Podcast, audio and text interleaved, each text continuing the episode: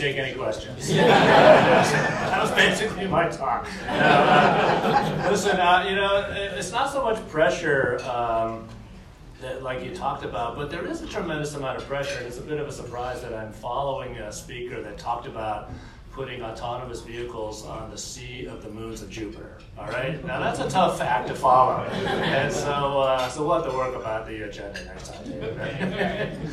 uh, and let me just say uh, what a, a, pleasure and an honor it is to be back at Woods Hole. And um, last time we were here, my wife and I and our very young family, I just want to say that it's uh, it's uh, wonderful to be back here from a very sentimental standpoint as much as anything else. Uh, because uh, you know, we were students here, uh, we had moved here from our first uh, sea tour, right? So we graduated, I graduated from the Naval Academy, went to sea for four years, and then came here. At the very first uh, couple years of the joint program, just as it was standing up. And um, and so we came here, we did our, our coursework up at MIT, and then uh, all of our research work down here at Woods Hole. And it was just magnificent, the community down here. Uh, it was uh, all you know, lots of uh, bluefish barbecues, uh, windsurfing. Uh, we had our second child here uh, that summer. And we lived in this great house, so a lot of the students just kind of filled into student quarters, but because we were married and had children, that would have been awkward. And so they uh, found a really terrific house in West Falmouth. It was the house of uh, John and Pamela Harris, who is a historian who wrote the walking tours of Boston, right? The walking tour of Cambridge and all of those sorts of things. So he had this magnificent house that overlooked uh, Buzzards Bay, I think, and then a terrific library. And we spent two summers doing research down here, which is you know, not a bad gig. Uh, and then, uh, of course, uh, the thing that was just terrific about here was the uh, quality of the work. And, you know, I just resonate with this, uh, the comment that was made in the last presentation about, you know, how real the work is here, right? It is not all in computers, it is not all in labs. You get on a ship, you go to sea, you drop stuff in the ocean, you deal with all of the environmental challenges, sea state storms, all of that stuff. And uh, that makes it, you know, so authentic in a way that's very unique in our academic institutions. And so, you know, come back to that. So, for, for all of those reasons, it's just uh, wonderful to be back here at Woods Hole, not just to visit this time, but to be here in a, in a meaningful role, I hope. And I look very much forward to uh, getting involved. What I thought I would do is, uh, you know, as I thought about what I would say tonight, and I'm also going out to Scripps next week and giving a talk, uh, and uh, it, it uh, causes one to sort of think about something that has captivated my imagination for a while, which is you hear this uh, phrase all the time that you know we are a maritime nation, right? Uh, the United States is a maritime nation, but uh, you know what does that really mean? And some people say, well, you know that means that uh, we get a lot of our goods, you know, and our trade from the sea, and uh, well, that's certainly important, and, and it's very true, right? And you all know those numbers. It's you know 99% of uh, the world's goods travel by sea. About two thirds of our economy is coupled to the ocean, and so there's an economic uh, argument to be made there. But it goes a lot deeper than that, right? And uh, it really means that uh, you know our our history and our strategic direction uh, as a nation have been completely intertwined with the sea since our very beginning. And so I thought what I'd do here tonight is just go back to the very founding of our nation and step through in great detail how we, all the way through, culminating in 2019. Okay, so uh, so yeah, so here we go. Settle down. Um, we can serve dessert as long as it's done in complete silence. um, the uh, yeah, but it's true. Uh, the founding of our nation is was a, a sort of a kind of a love-hate relationship with the sea. You know, George Washington, as he was trying to wrestle the colonies from uh, British colonial rule, spent a good deal of his time as the uh, general of the Continental Army just trying to convince the French to get their fleet at the right place at the right time to seal the deal. Okay? And uh, because the Royal Navy always provided the uh, Royal uh, Army an out, uh, an escape route. And until you could bring all of this together, uh, it was uh, it was just not going to happen, right? And so there was the you know, just what, what the point I'll make, I guess, is that along our history, there are strategic inflection points. This is certainly one, our birth as a nation. And then there are sort of technological and scientific inflection points that happen together. And so, you know, there is a there was a political and strategic dimension to convincing the French that this was something that they should be interested in, and then to actually get them to do it, right? And uh, you know, in fact, a lot of this happened right down the road in Newport, where the you know, there was one time where I think Washington thought he had the whole deal sealed, and uh, he came down, and it was it, like many military operations, it was time sensitive, right? There's the the, the situation for the, the, the conditions for victory were not going to last forever. And so it was like, hey, we got to get underway and get going, you know, get underway, go down, and it was off of Yorktown. And uh, of course, the French, you know, wanted to celebrate the arrival of Washington, and so they spent two or three days just sort of having parties and receptions and, and, and rendering honors. And in that meantime, you know, the the, uh, the time had passed, the opportunity had faded, right? And so we, we uh, lost that opportunity. Then, of course, you know, relevant to Woods Hole, there is just the ocean itself. And there were so many times where even when everybody was willing, uh, whether it was through uh, just the state of the art at the time or the skill of the uh, mariners at the time, they just kind of miscalculated. There's time and time again where they were just captured and, and tossed around by a storm that they had no idea was coming, right? They, they had a good sense of the seasonal types of variations, but you know, storms kept surprised them all the time, and they would just beat them senseless and, uh, and, and you know, erased the fleet, right? Or the operation was over, okay? Uh, and it was much more subtle than that, right? A captain who uh, failed to sense a shift in the wind or something as you were closing for an engagement, it made all the difference in uh, victory or defeat. Uh, even something as uh, you know, well known now as the Gulf Stream, and it was pretty well known back then. In fact, the first map of the Gulf Stream done by Benjamin Franklin. Benjamin Franklin, right? So he was uh, very aware of this, but still at that time, you're miscalculating it, right? So you're going into this three or four knot headwind, and again, you know, the opportunity passes. You're, you're, you're out sprinted by your opponent. So, you know, at the very birth of our nation, and finally it did all come together, right? De Grasse and, and, and uh, Lafayette, and everybody did converge on Yorktown and the peninsula there, and, and that's, that's when it happened, right? So, uh, I won't take it year by year, but I do want to fast forward to, let's say, uh, uh, 1895, 1895, 1900, right? And for that, you know, those period of time between uh, the, the late 1700s, early 1800s, and 1895, we really just kind of grew as a nation inside the continental bounds of the United States. Uh, but uh, you know, about the end of the 1800s, 1900s, we had reached the boundaries. And if we were going to continue to grow as a nation, to thrive as a nation, we had to go offshore. All right? And it was a huge strategic inflection point for us as a nation.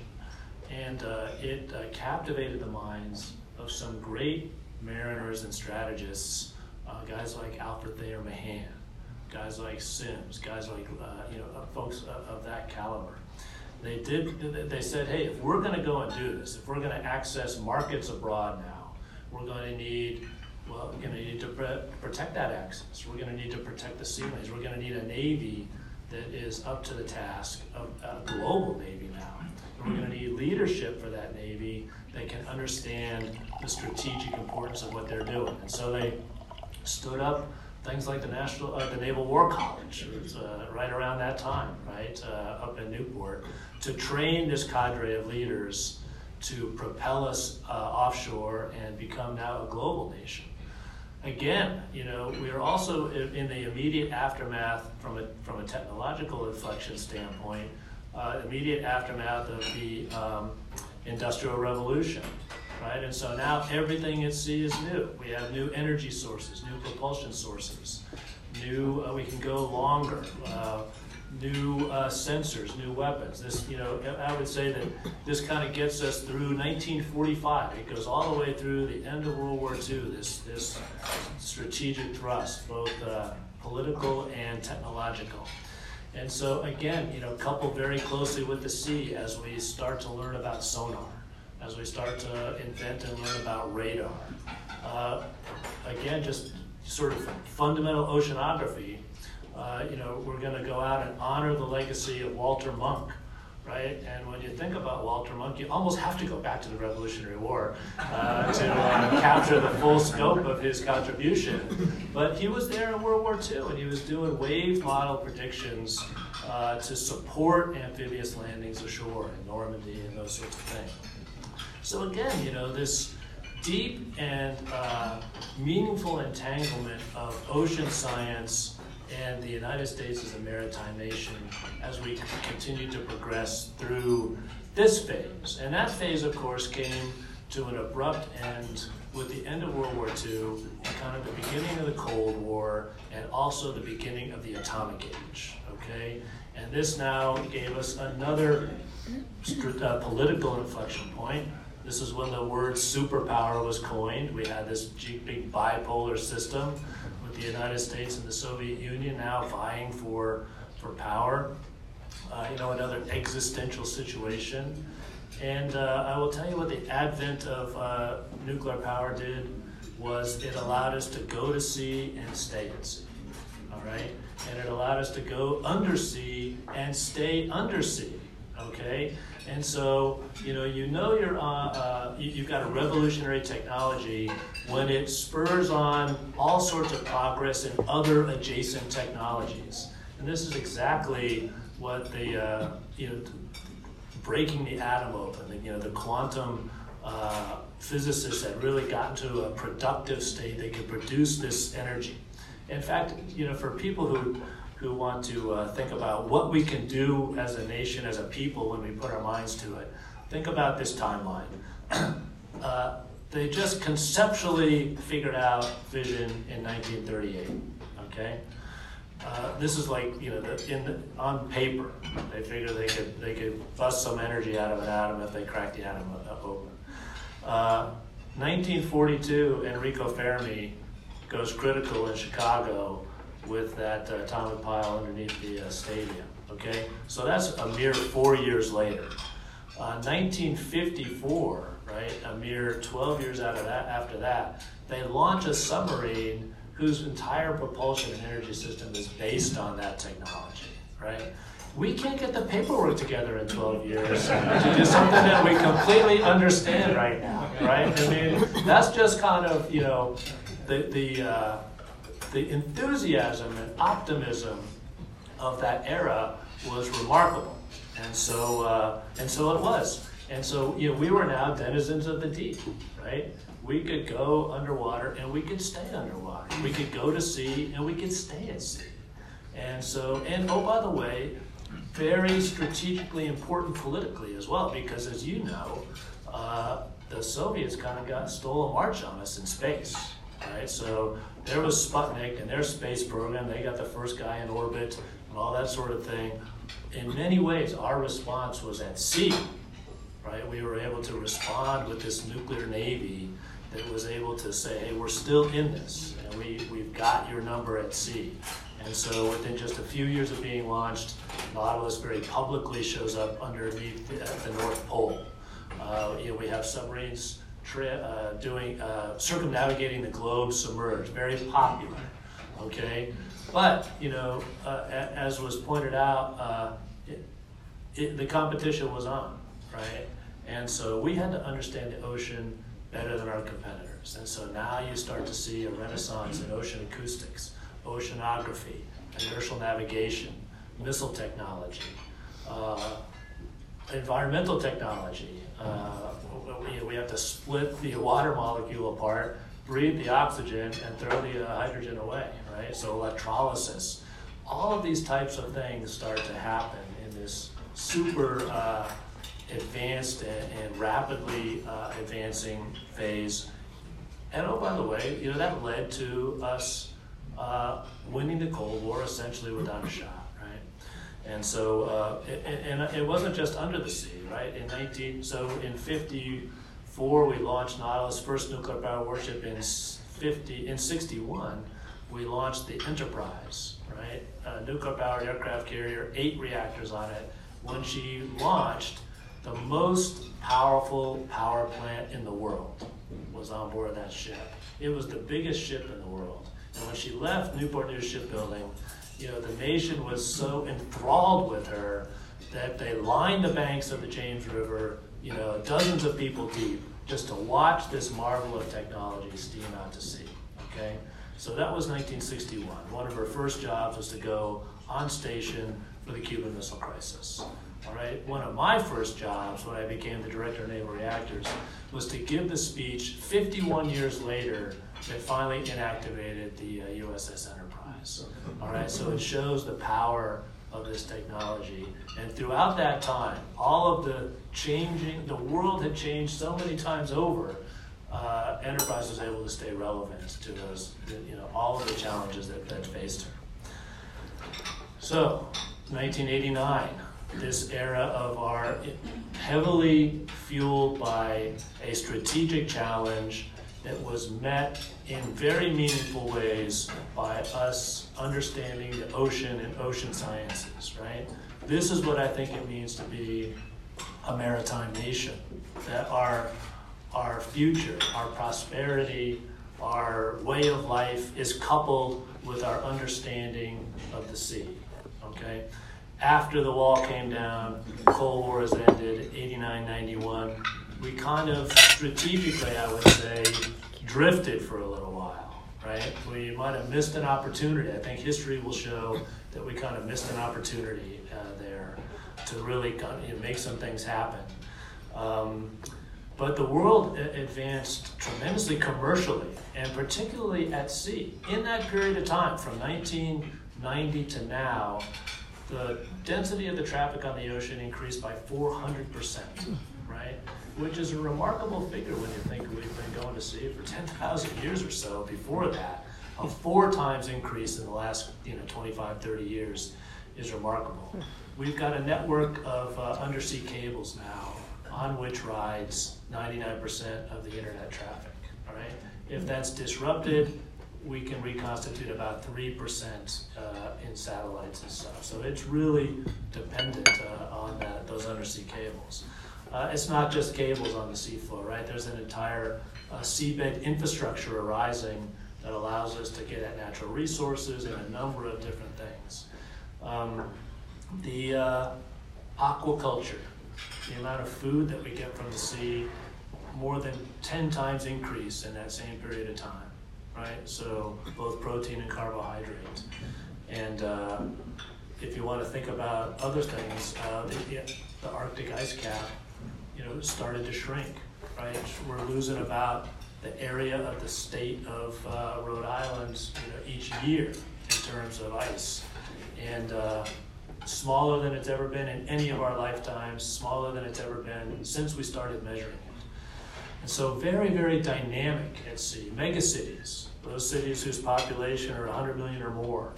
Uh, there's about 30 or so of them right now, 31. Many, many of them near the sea, right? And, and again, you know, sort of increasing the stress of the maritime environment. And there's just more coming, right? They project in the next 25 years about 50 of these megacities will be around. Again, almost all of them near the sea. So you can see that you know, the challenges before us in terms of uh, understanding the impact of the ocean environment and what it means for us as a people. And of course, as was talked about already, uh, this challenge of climate change transcends even national boundaries, does it? Doesn't it? Mm-hmm. Right. So I started off today at this uh, innovation uh, expo for a company called Exelon. It's a, it's a utility company. And one of the speakers was uh, Bill Nye, right, the science guy. And uh, he's completely crazy. Uh, but uh, he's a super entertaining uh, speaker. And he had this picture of uh, basically Saturn, taken by you know the space vehicle that just passed Saturn. Right? So it was a remarkable picture. But he said, so you know the rings of Saturn and all of that were uh, stunning. But he said, hey, the other thing is he probably didn't notice it, but Earth is in this picture, right? And you kind of had to look past the rings of Saturn to see that one of the hundreds of dots in space uh, in the background of this picture was Earth. And he said, you know, he made an excellent point that, uh, you know, there is no cavalry coming to save us from this, right? We have got to solve this climate problem ourselves, right? And you can, you know, I'm speaking to the converted here, I'm way behind in my reading in this regard, but you do get a sense of just the physics, you know, of it, the momentum building that is going to, if we don't act urgently and, uh, and meaningfully, it's going to be hard to overcome this, right? We're not going to pull an all-nighter, uh, you know, in nine years and, and, and reverse these trends. We've got to get after them now. So that's a huge challenge that defines our way going forward. Uh, we are back in great power competition in many ways, right? And uh, if you think about, just read the news, many of these challenges manifest themselves in the maritime, right? The Straits of Hormuz, okay?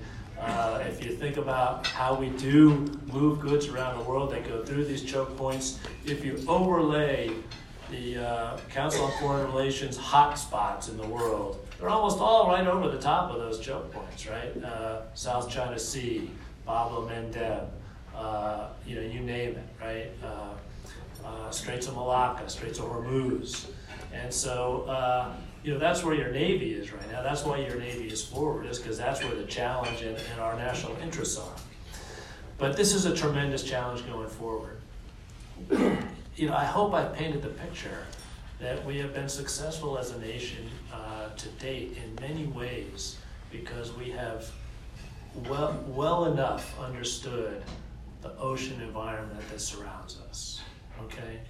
It is important for the science, it's important for our prosperity, it's important for our strategic uh, sustenance as a nation. Okay? The challenge is still there, if not even more urgently.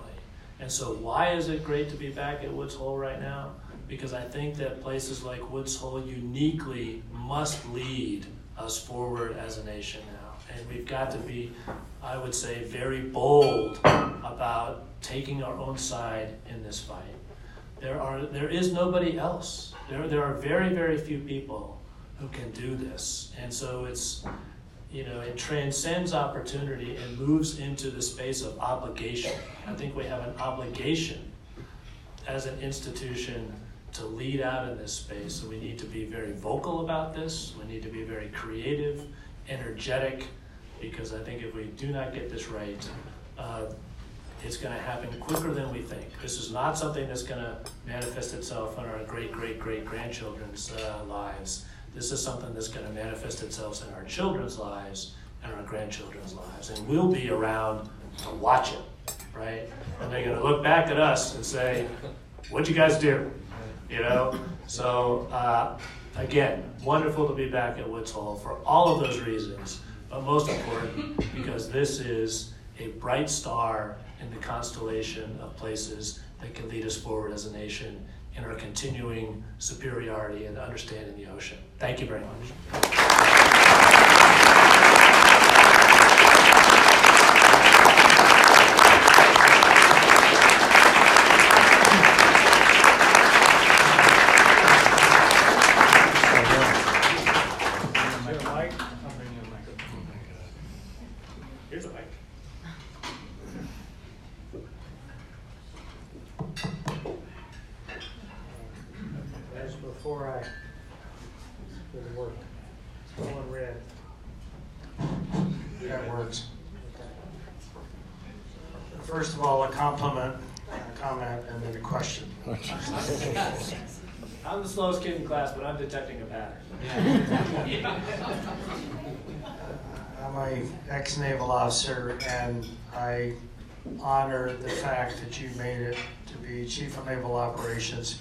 Those of you not in the Navy, he's much more modest than you should be because you don't get to be CNO without having done phenomenal stuff along the way. So I honor and respect.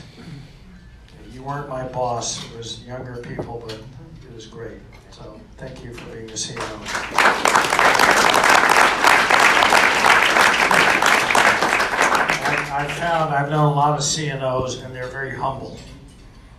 Humility is what uh, they portray when they have excellence. So you don't have to. Ex- I can talk about it. You can't. I know that. Yes. Two questions. One's a geostrategic comment or re- question, and the second one is to key on what you said at the end. I spent a lot of time in the South China Sea, in the Paracels and the Scarborough Shoals. I've been there more times than probably most people. Uh, I've spent a lot of time in Beijing. My friends in Beijing uh, now are looking at the South China Sea as maybe something that's an extension of their life, including the Scarborough, the Paracels, and so forth. Your comments on should we let them? How do we handle that? That's that's that's the geopolitical. The second one is I wasn't going to ask this question to you, ended it, which is the climate crisis and its impact on our children's and our grandchildren is being so profound. It's beyond the South China Sea issue. So, could you comment on what do you think about South China Sea? But more importantly, obviously, is the uh, the existential threat that you've talked about and said, what do we do about our grandkids um, beyond that? Okay. And thank you for your service, and I am one of yours. Well, uh, yeah, uh, two super easy questions. Um, I mean, uh, with respect to the South China Sea, uh, I agree with you that uh, I've spent a fair amount of time talking to my counterparts and senior leaders in uh, China myself, and I've, I'm convinced that they do see the South, South China Sea as their their place.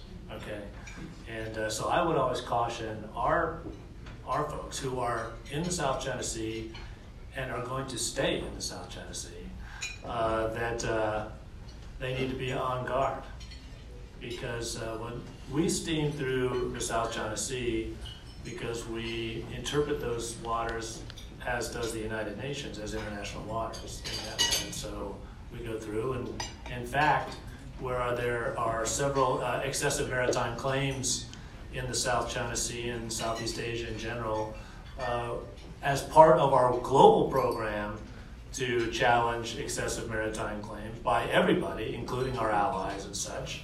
Uh, we do these uh, transits through those those uh, waters to they're called freedom of navigation operations, and it's just to show that uh, hey, we interpret it as the United Nations does, and we're going to be there to show you that uh, we're going to operate consistent with those rules. Uh, I said, we think that that's just international waters. For that, from their standpoint, I've become convinced it would be like if they put a, a, a Luyang destroyer in the Chesapeake Bay, right? And uh, how would we react if something like that happened? We have to be ready for that type of a reaction uh, in the South China Sea. And that goes all the way down to the commanding officer of that particular ship.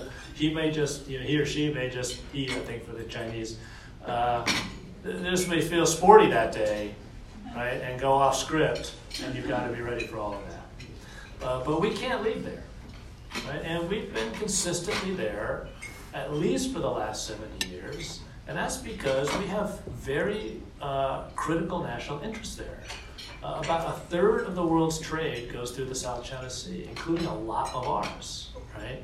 And so uh, we can't abandon that. And if we think about our commitment to kind of global stability and our partners and allies, uh, you know, they need our leadership there so that they can stand up and, and advocate for their uh, rights, I guess, in international waters and, and their prosperity uh, for free trade. And so, so we can't leave there, right? And so we've got to figure that out. That's, that's one of the areas where there's very clear disagreement. And so we're going to have to just figure out ways to minimize the risk, the operational and tactical risk, uh, while we work through this strategic disagreement. Okay? And there are a lot of operational arrangements that we have with the People's Liberation Army Navy, such that we don't have a local miscalculation that uh, would result in some kind of an incident that would quickly escalate to strategic, right? So we, we want to continue to advocate that we strengthen those agreements and follow them. Okay, so that's that's the South China Sea question. With the climate question, I mean, uh, it's just uh, you know becoming increasingly clear, and uh, you know, I, I, it's remarkable that we still kind of have the discussion about you know is this happening, um, and uh, because the evidence and the data is just so clear. Uh, and even if you wanted to put uh, causality aside, it just seems that as you know, a people that wants to continue to live on this planet, we would be well advised to, to move forward in ways that are much more sustainable and friendly and less harmful to the planet. And oh, by the way, this technology, you know, the technological inflection point that uh, we now have uh, ongoing is, you know, we, we went through the Industrial Revolution, then the atomic age. We're now in, in the information age. And so we've got autonomous vehicles, we've got artificial intelligence, we've got new sources of energy. They just gave the Nobel Prize to the team that built the lithium ion battery, right? Uh, we've got uh, machine learning, right? So we have all of these things uh, happening uh, around us. And, and, you know, so, so again, we see this, this three strand rope uh, forming between new technology, new strategic challenge, and the ocean, right? And we've got to get after that. Um, this, uh, so, so, put causality aside for climate change. We just, as a responsible people, should be leading our way forward uh, in ways that are much more sustainable and, and, less harmful. We've got the technology to do it, and uh, we just got to go. And you, and you can I think do it commercially, you can prosper and make money that way as well. So we just have to, to go and do it. Uh, you know, I took a question in a, uh, a panel uh, just earlier this week, and I called it a challenge, and they said, well, don't you think it's a threat? I think it's really, you know, in my mind, a threat is something that has an intellect that's after me, right? If something is hunting me down, as a threat. Uh, this seems to be bigger than a threat, right? It's it, the worst horror movies are those those things that move through the movie with almost no intellect. It's just Im- this immovable thing that just keeps on going and going and going. And that's kind of the sense I'm getting uh, with this uh, this climate science. So, okay. Let's see one more question. Hello. Okay. Um, two-part question. A, um, what about the islands they are creating in the South China Sea, and are they, um, you know, politically, uh, are they new creations or are they China? And number two is Taiwan. Yeah. Um, what, what, what about Taiwan? that's, a, that's a wide open palette. Uh, well, uh, with respect to the, uh, the reclaimed features of the South China Sea, um, really, uh, as a nation, it's a matter for the international courts, right? uh, to interpret what those are. And so uh, that's that's our position. We're not we don't make claims on uh, you know the interpretation. We'll, we'll argue our side in court, but it's the international courts that have to decide the well not only those features that are new, but also those features that have been there a long time, but are you know have been contested in terms of sovereignty for a long time as well. And so. So uh, we've had some fits and starts in that area recently, right? uh, where uh, the International Court recently ruled in favor of the Philippines. And, uh, you know, this was their time to go, and we've had some stutter steps uh, moving forward and, and, really seizing the opportunity uh, that that decision teed up for us. With respect to Taiwan, um, yeah, I think we can all kind of talk about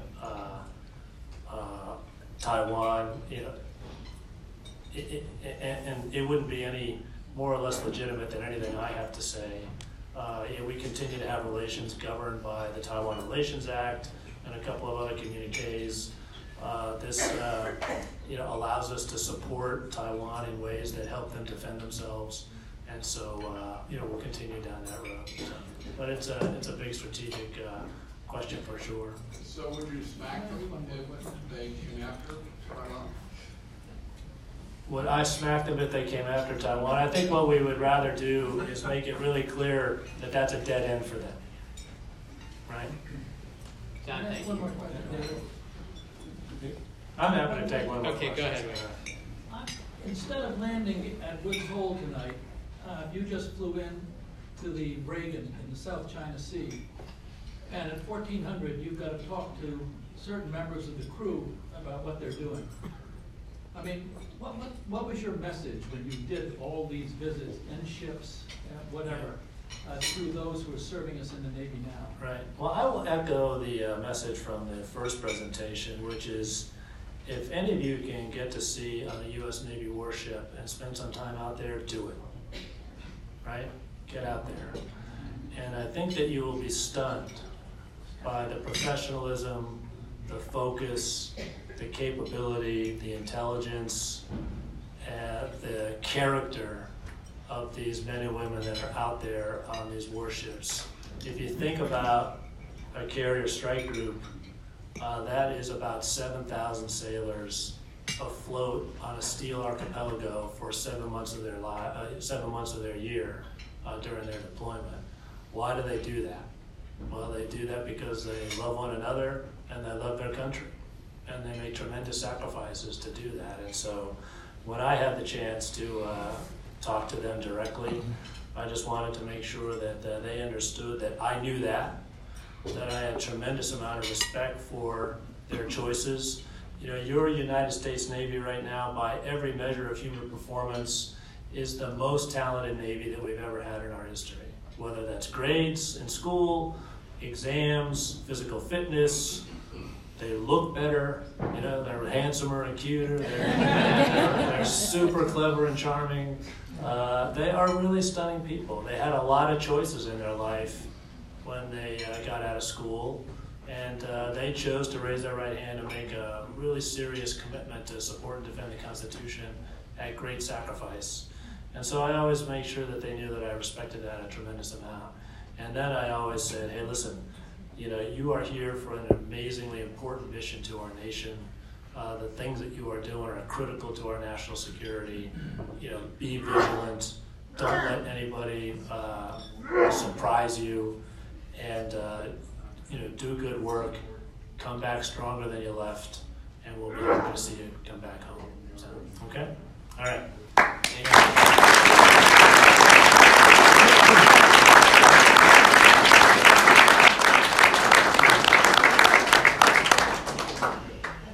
Admiral Richardson, thank you so much for that. Uh, I had the privilege to go to your retirement, uh, change of command, and um, you spoke about three things. You spoke about 37 years of career in the Navy, uh, you spoke about your wife and your family, and you spoke about your faith. And um, you did so eloquently on all three topics, and that resonated with me very much. Um, you are clearly a person of character and integrity, and uh, we're thrilled to have you as part of our team. So, welcome and thank you.